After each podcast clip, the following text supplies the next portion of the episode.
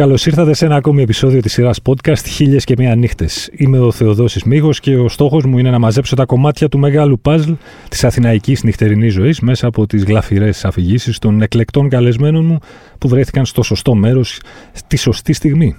Για να μας ακούτε, ακολουθήστε τη σειρά Χίλιες και Μία Νύχτες του One Man στο Spotify, στα Apple Podcasts και στα Google Podcasts.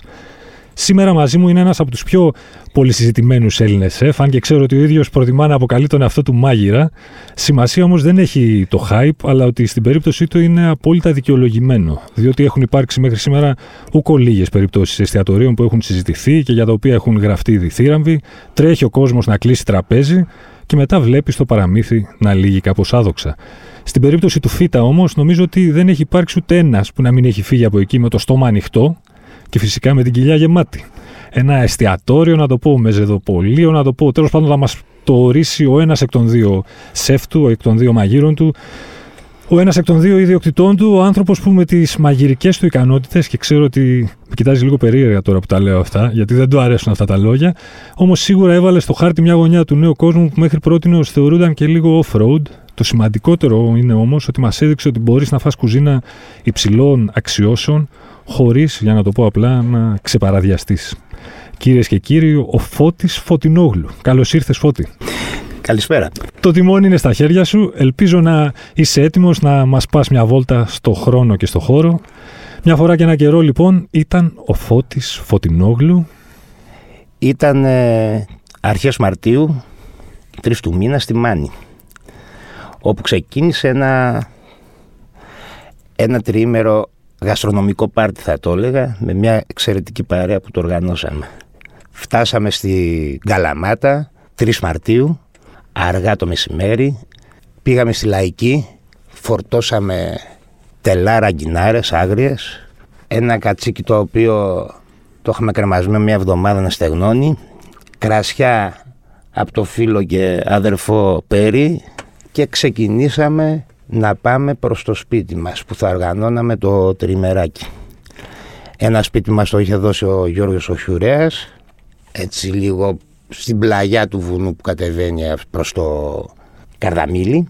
Η μέρα μας ξεκίνησε, η βραδιά μας βασικά ξεκίνησε, ε, καταρχάς να πω την παρέα που μαζευτήκαμε εκεί.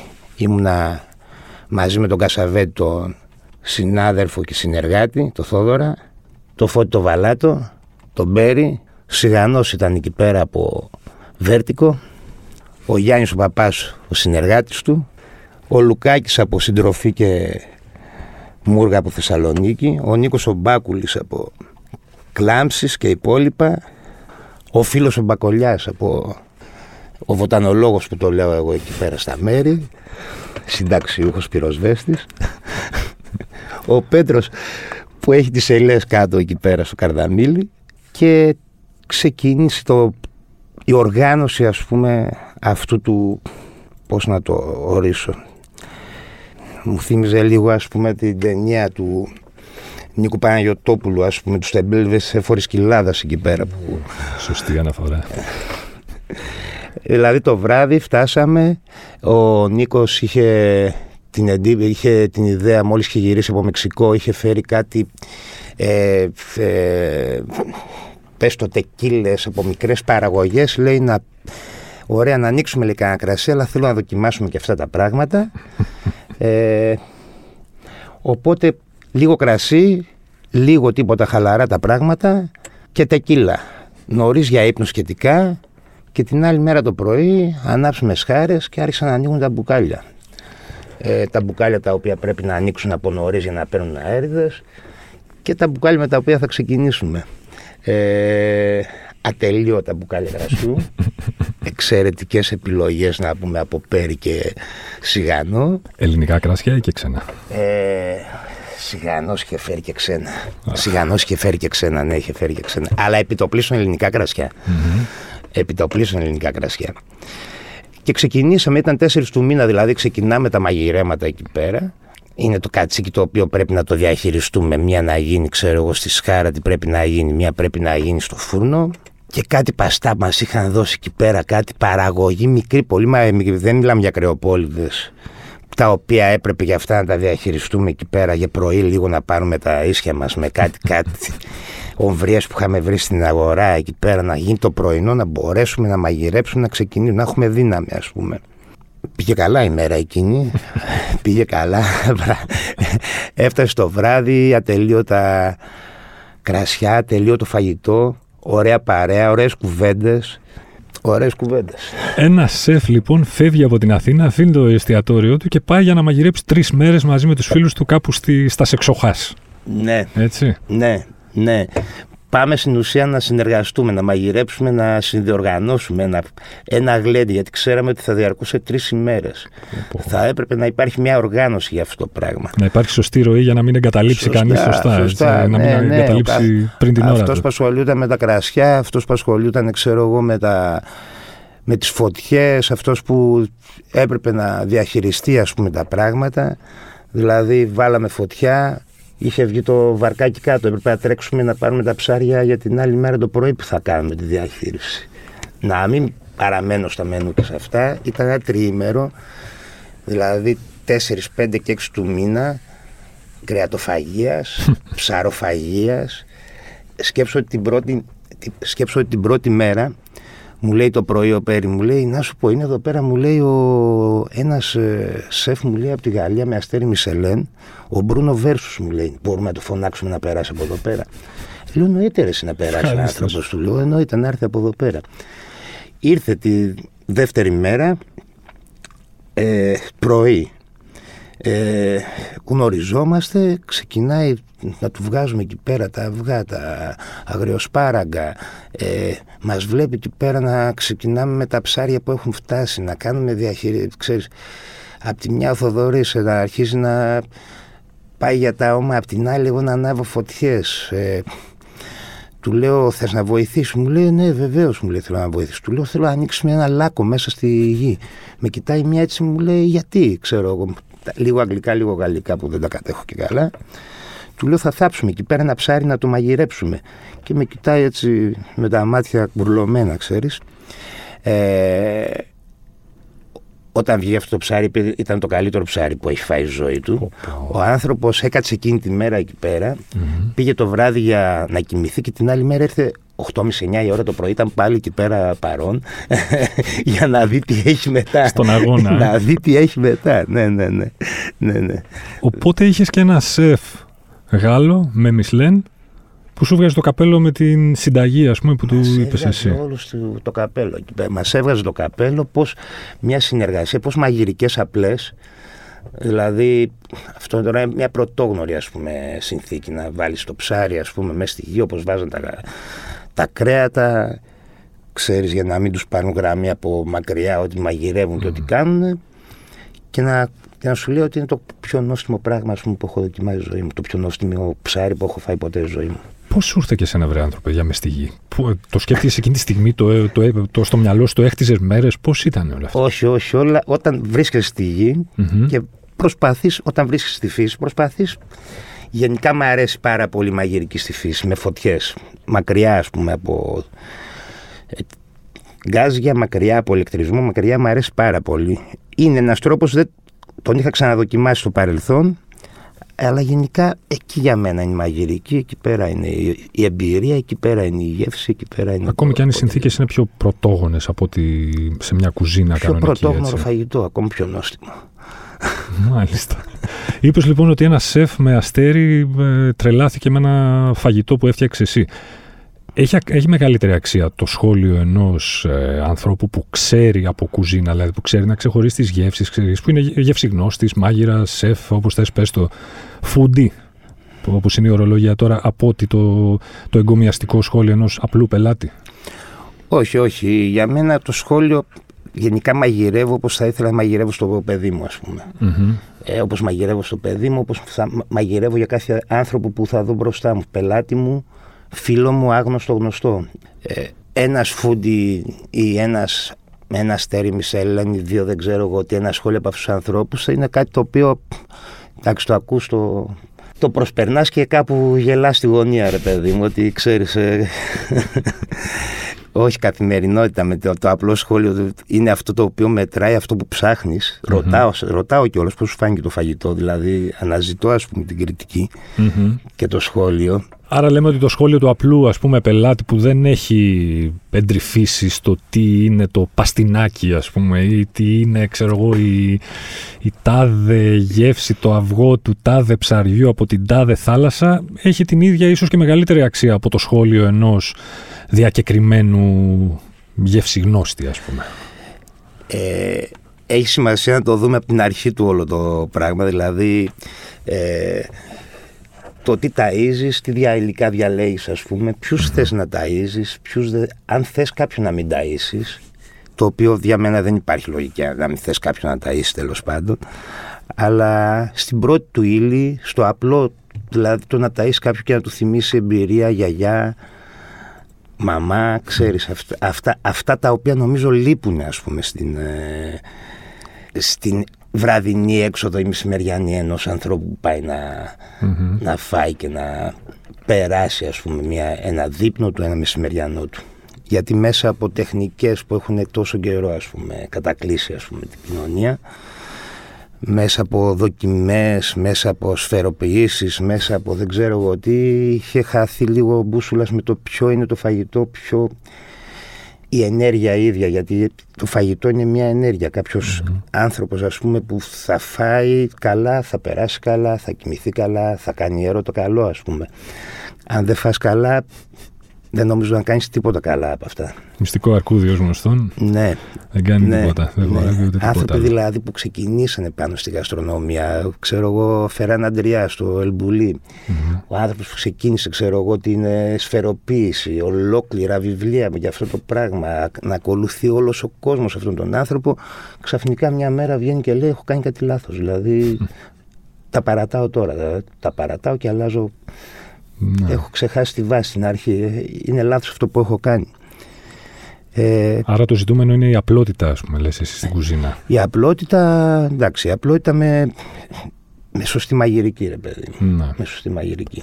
Δικό σου χαρακτηριστικό και του εστιατορίου που έχετε με τον ε, Θοδωρή. Καταρχάς, εστιατόριο το ορίζουμε. Ένα, ε, Ξέρω εγώ πώς να το έχω. το έχω οριστεί. Είδες, είναι μια κατηγορία από μόνο το φύτα.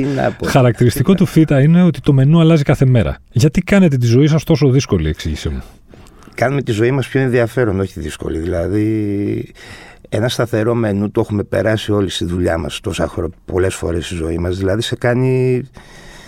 Σε κάνει δημόσιο υπάλληλο στη ζωή σου, στη, στη ζωή του μάγειρα που είναι υποτίθεται δημιουργική, το οποίο θες ας πούμε να ταΐσεις κάποιον άνθρωπο, να τον κάνεις να περάσει καλά, δηλαδή να τελειώνεις κάθε βράδυ το, τη βαρδιά σου και να αρχίσεις να γράφεις ας πούμε τις παραγγελίες σου με ένα μπούσουλα που mm. έχοντας πάνω και πας την άλλη μέρα και η ίδια προετοιμασία, τα ίδια πράγματα. Ξέρεις, σταματάει λίγο η δημιουργικότητα, η έμπνευση. Βαριέσαι λίγο δηλαδή.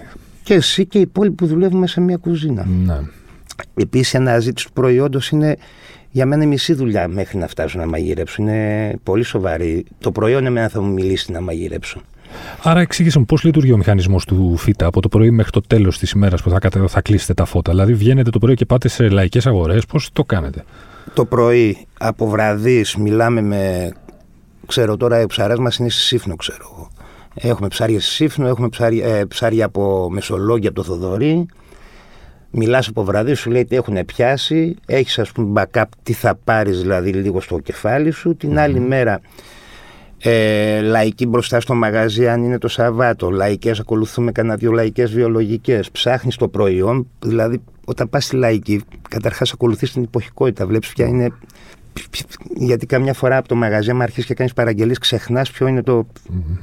Δηλαδή, μπορεί να μην ξέρεις και τι βγαίνει αυτή την εποχή βλέποντας εκεί πέρα ένα προϊόν, μπορεί να σου θα βρει ένα πιάτο ολόκληρο ας πούμε, που θα βγάλεις. Βλέπει φρέσκο αράκα. Ok, okay, πάμε να κάνουμε κάτι με φρέσκο αράκα κουκιά. Ναι. Πάμε να κάνουμε κάτι με κουκιά. Ε, ναι, τα προϊόντα είναι αυτά που καθημερινά τα, προσ... τα ψάχνουμε, τα βρισκουμε και τυπώνουμε ένα μενουδάκι μια ώρα πρωτού σκάσει ο κόσμος και ξεκινάτε για το, το μαγείρεμα. Έτσι. Άρα οι ιδέες έρχονται με βάση αυτά που θα βρείτε κάθε πρωί στις αγορές σας και στους ανθρώπους που σας προμηθεύουν. Σωστά. Γύρω εκεί πέρα στις μία ξέρουμε πάνω κάτω τι θα, Ποιο θα είναι τι, το θα, τι θα ετοιμάσουμε στο τέλος εκεί πέρα, γύρω στις 6 πρωτού ξεκινήσουμε το σερβις. Ωραία. Θέλω να μου ορίσεις τώρα, όντας χρόνια μέσα σε κουζίνες, έχοντας δικό σου μαγαζί πια, υπάρχει ένας στάνταρ καλός και ένας στάνταρ κακός πελάτης. Ποιος είναι ο, ο κακός πελάτης, κατά τη γνώμη σου, ε, Εντάξει, όχι, έχεις ρωτήσει λάθος άνθρωπο. Δηλαδή, για μένα είναι, έχω μεγαλώσει, ας πούμε, που πατέρα από παππού που μου λέγαν πάντα ο πελάτης έχει δίκιο. Έχει πάντα δίκιο ο πελάτης; Όχι να, ανέβει, να σε ανέβει στο σβέρκο, αλλά ναι, είναι τιμή μου εμένα όταν θα έρθει ο ένας πελάτης να διαλέξει εμένα να τον ταΐσω στο μαγαζί μου, να το mm-hmm. σερβίρω. Ναι, είναι με χαρά. Εάν, εάν έχει μια δυστροπία, θα, θα, προσπαθήσω να το κρατήσω στο μέρος του εκεί, να μην επεκταθεί αυτό το πράγμα. Σου έχουν γυρίσει ποτέ πιάτο; Πιάτο να μου γυρίσουν. Ναι, σίγουρα θα μου έχουν γυρίσει πιάτο. Αναρωτιέμαι πώς μπορεί να νιώθει ένας ε, μάγειρας που έχει βάλει ψυχή και ιδέα και έμπνευση, ας πούμε, και να του πετύχει ένα στραβό ξυλό, να το πω έτσι, και να γυρίσει το πιάτο. Ναι, καταρχάς πρέπει να δοκιμάσω γιατί το γύρισε πίσω στο πιάτο, ας πούμε. Mm-hmm. Πολλές φορές μπορεί να έχει δίκιο, ας πούμε. Μπορεί mm-hmm. να είναι κάτι άψητο. Να μην σωστά ψημένο. Ή μπορεί να έχει πέσει αλάτι ή να μην έχει αλάτι, ας πούμε. Βέβαια, υπάρχουν όμως άνθρωποι οι οποίοι, ξέρεις, με περίσσια δυστροπία προσπαθούν να σου πούνε το πιάτο αυτό δεν ήταν αυτό που είχαν φανταστεί. Ξέρεις, δεν, πρέπει να βγάζουμε το μενού και με φωτογραφίες ας πούμε. Αυτό που θα διαλέξετε αυτό θα είναι τώρα που θα φάτε. Καταλαβαίνεις τι σοϊ πελάτης είναι κάποιος από το τι θα παραγγείλει. Ναι, ναι, ναι. Από, την προ... από, την... από τον τρόπο που έρχεται μες στο μαγαζί, ο, ο τρόπος που... Για πες, δώσε μου λεπτομέρειες. Ε, ναι, ρε παιδί κοιτάς, λες, να εδώ πέρα σε έχουμε βάλει να κάτσεις, ευχαριστώ πολύ μπορεί να σου πει πελάτης, αλλά ο άλλος με το ξεκίνημα θα πει, δεν μου αρέσει εδώ πέρα, θέλω να κάτσω π.χ. εκεί πέρα. Mm-hmm. Ε, λες, ok, okay, ξεκινάμε. Πέσαμε, σε περίπτωση. ναι, ναι. Θέλει να κάνει τώρα την κουζίνα του μες στο μαγαζί, ξέρεις. θέλει το χώρο του, σε λίγο θα θέλει και ό,τι ζητάει μέσα στο σπίτι του να γίνει τώρα εδώ πέρα. Εντάξει, δεν είναι ακριβώς έτσι τα πράγματα. Δεν είναι έτσι ακριβώς τα πράγματα. Γενικά, ε, Εντάξει, η δουλειά που έχουμε διαλέξει εμείς είναι ένα μαγαζί που δεν είναι πολύ αυστηρό, δεν είναι πολύ στημένο. Οπότε περνάει λίγο άλλη χαλαρότητα αυτή στον πελάτη, ας πούμε. Δύσκολα κάποιος, ας πούμε, θα, θα έρθει σε σημείο να εξοργιστεί, ας πούμε, για κάποιο λόγο. Ναι. Ε... Από το τι θα παραγγείλει από το, πώς να το πω, αν θα δοκιμάσει τις πιο εξαντρικ, όπως λέγε η γιαγιά μου, γεύσεις ή τις πιο βασικές; Ναι, εντάξει, κοίταξε, υπάρχει, παιδί μου, βλέπεις ας πούμε κάποιους να έχουν μια κόπια παραγγελίας πάνω σε ένα μένου. Δηλαδή ε, η επιλογή να είναι είτε πήγαν σε μια ταβέρνα, είτε έρχονται στο φύτα, ξέρω εγώ, και σου λέει: Θέλω μια σαλάτα, πατάτες τηγανιτές, δύο μοσχαρίσιε και μια χοιρινή και μια μπιφτέκια, ας πούμε. Και λες: Γιατί ήρθες εδώ, αδερφέ. Μπράβο, πόσο ξενερώνεις εσύ που έχεις πάει εδώ; το πρωί, έχεις ψάξει, έχεις Να σου κάνει... πω για να πας για αυτά τα πράγματα κάπου αλλού. πραγματικά. πραγματικά. Ναι. Αυτό είναι λίγο περίεργο. Αυτό το θυμάμαι από τσιπουράδικα στο Βόλο. Μεγάλωσα με, την, ε, με τη διδαχή, αν θες, από παππούδες και πατεράδες, ότι ποτέ δεν είναι δυνατόν, είναι ανήκουστο σε ένα τσιπουράδικο να πάει κάποιος και να παραγγείλει, ας πούμε, μια μπριζόλα. Εντάξει, εκεί πέρα έχετε και το κολπάκι σου βγάζω το τσίπουρο, έρχονται τα ε, ναι. και τα δοκιμάεις όλα θες δεν θες. Δηλαδή Σωστό. με τη σειρά. Ξεστημήθηκα. Ο Άντωνι Μπουρντέν έγραφε στο Kitchen Confidential, το κουζίνα εμπιστευτικό το βιβλίο που τον έκανε και Superstar. Έγραφε ότι ο πρώτος και σημαντικότερος κανόνας σε ένα εστιατόριο, τουλάχιστον στις ΗΠΑ και τουλάχιστον τότε που το έγραφε, από τότε προφανώς έχουν αλλάξει πολλά πράγματα, αλλά λέγε χαρακτηριστικά τότε ότι δεν πρέπει να παραγγείλεις ποτέ ψάρι τη Δευτέρα. Γιατί δεν θα σου είναι φρέσκο, γιατί στην Αμερική τα βγάζουν ξέρω, από το Σάββατο, τα παίρνουν κάτι τέτοιο. Υπάρχουν κάποιοι κανόνες, κάποια tips που εσύ ως μάγειρας και ως συνειδιοκτήτης αυτού του συγκεκριμένου εστιατόριου, και το τονίζω αυτό, δεν μιλαμε για ένα οποιοδήποτε, θα έλεγες ότι εσύ όταν πας ως πελάτης, ας πούμε, σε ένα μαγαζί, πώς καταλαβαίνεις αν κάτι είναι καλό και κάτι είναι κακό; Κοίταξε, ε, αυτό που έχει, ε, έχει πει ο έμνησος να πούμε. Ε, είναι κάτι το οποίο πάνω κάτω συμβαίνει Ακόμη, ε. διαχρονικά και παντού. Ναι, εντάξει το ΦΙΤΑ δεν είναι τυχαίο ότι είναι κλειστά Δευτέρα. Μετά από καΐκια και ψαράδικα που βγαίνουν μέσα στο Σαββατοκύριακο να, να ξεπουλήσουν και να πουλήσουν, ας πούμε, τη Δευτέρα θα δύσκολα θα βρεις ωραίες, ωραία, ωραία ψαριά που λέμε, ας πούμε. Τα δικά σου tips, άλλα. Τι πρέπει να αποφύγεις, Κοίταξε, πώς δύσκολα, καταλαβαίνεις θα, ως δύσκολα, πελάτης; δύσκολα, ας πούμε, θα φάω κοιμά σε μαγαζιά. Ναι. Ναι, δύσκολα θα φάω κοιμά. Εκτός κι άμα ξέρω καραντί ότι ο άνθρωπος που πηγαίνω, τον ξέρω πώς να σου πω, ότι θα με, θα με προσέξει, θα, όχι εμένα, γενικά το μαγαζί του. Γιατί είναι, είναι ένα υλικό που μέσα μπορείς να κάνεις πολλά πράγματα ώστε να, Μμμ. Το πιάσαμε. να το Λοιπόν, καλύψεις, ωραία. ας πούμε. Ναι. Ε, τι άλλο, τι, α- μετά, από, μετά από ρεπό. Μετά από ρεπό, ας πούμε, ενός μαγαζιού, ε, θα προσπαθήσω, ας πούμε, να πάρω επιλογές, ε, το, ένα μαγειρευτό αν έχει, Μμμ. θα το φάω κατευθείαν, ας πούμε, ξέρω εγώ, από Κυριακή την Τρίτη, ας πούμε, που, δεν, υ- που είναι φρέσκο μαγειρεμένο κτλ. Μάλιστα. Ε, αλλά γενικά τα δοκιμάζω όλα. Ναι. Ναι, τα δοκιμάζω και μετά να πω, ας πούμε, αυτό μου αρέσει, αυτό δεν μου αρέσει. Ψάρι ή κρέας όμως. Νομίζω ότι είσαι Ψάρι, του ψάρι, ψαριού ψάρι, περισσότερο. ε. Ψάρι, ναι, μετά από χρόνια, δηλαδή μετά από πολύ κρέας που έχω μεγαλώσει και έχω φάει. Μμμ. Ψάρι γιατί τα κρέατα είναι πολύ δύσκολα να τα βρεις να είναι όπως αυτό που έχω εγώ εικόνα σαν κρέας ας πούμε. Πόσα χρόνια μαγειρεύεις; Ε, από τότε που με θυμάμαι, δηλαδή γεννήθηκα ας πούμε σε αυτό το πράγμα, με παππού, με πατέρα, ταβερνιάρη. Μμμ. Επαγγελματικά θα έλεγα από 20 χρονών ας πούμε ότι έχω ξεκινήσει. Ποιο είναι λοιπόν το καλύτερο και το χειρότερο πράγμα του να, είσαι να κάνεις μάγειρας; Ε, γενικά αισθάνομαι πάρα πολύ τυχερός ας πούμε που κάνω ένα επάγγελμα το οποίο το αγαπάω και είναι δύσκολο να βρεις ένα επάγγελμα και να, και να σε και να σε, ξέρεις, να σε διατηρεί και να σε τρέφει και να, και να χαίρεσαι για αυτό το πράγμα που κάνεις. Ε, δύσκολα είναι για την οικογένεια του μάγειρα. Γιατί πραγματικά είσαι χαμένος από τα σπίτια. Τις γιορτές ας πούμε δύσκολα θα κάνεις γιορτές εσύ ενώ όλοι οι άλλοι γιορτάζουν. Ε, οι θερμοκρασίες είναι πολύ ανεβασμένες μέσα στις κουζίνες. Πραγματικά δηλαδή σε, από εδώ και πέρα που πιάνει και το καλοκαίρι τώρα είναι τα πράγματα δύσκολα, πολύ δύσκολα ας πούμε μερικές φορές. Αλλά η χαρά αυτή του μάγειρα που δίνει φαγητό, βλέπει τον κόσμο χαρούμενο, το βλέπει χαμογελαστό, για μένα είναι... Σε αποζημιώνει για όλη την Ναι, κούραση. ναι, ναι, έτσι. ακριβώς, ακριβώς. Το ροκσταριλίκι, να το πω, ψιλοϊπωμένη πια ερώτηση, τα- ειδικά τα τελευταία χρόνια και με, τα, με τις εκπομπές μαγειρικής και με όλα αυτά, υπάρχει καθόλου στην εξίσωση. Δηλαδή νιώθει ένας μάγειρας για τον οποίο, ο οποίος καταλαβαίνει ότι μιλάνε για το μαγαζί του και για την κουζίνα του, μιλάει, μιλάει πολύ, μεγάλο, της, πολύ μεγάλο κομμάτι της πόλης. Υπάρχει, υπάρχει, αλλά εντάξει, έλεος, δεν μπορεί ένας μάγειρας να είναι ροκστάρ, ας πούμε. δεν γίνεται αυτό το πράγμα. είναι κάτι το οποίο, ε, ξέρεις, έχεις πάρει ψηλά τον αμάνι, ας πούμε. Ε, Μμμ. Ένας, δηλαδή, είναι ένα επάγγελμα το οποίο, κοίταξε, παλιότερα χρόνια είχε μεγάλη υπόσταση, ρε παιδί μου. Δηλαδή, στη Γαλλία σε κάποια... Ε, ήταν πιο πάνω από τους... Ε, από εξ- αξιωματούχους και τέτοια, ας πούμε, θεωρούταν η δουλειά του κρεοπόλη, η δουλειά του μάγειρα. Μμμ. Ε, αλλά τότε ίσως μπορεί να ήταν κοντά με ένα rockstar. τότε. Αλλά εντάξει. Αν πάω ένα βήμα παραπέρα δεν με ξέρει ούτε ο,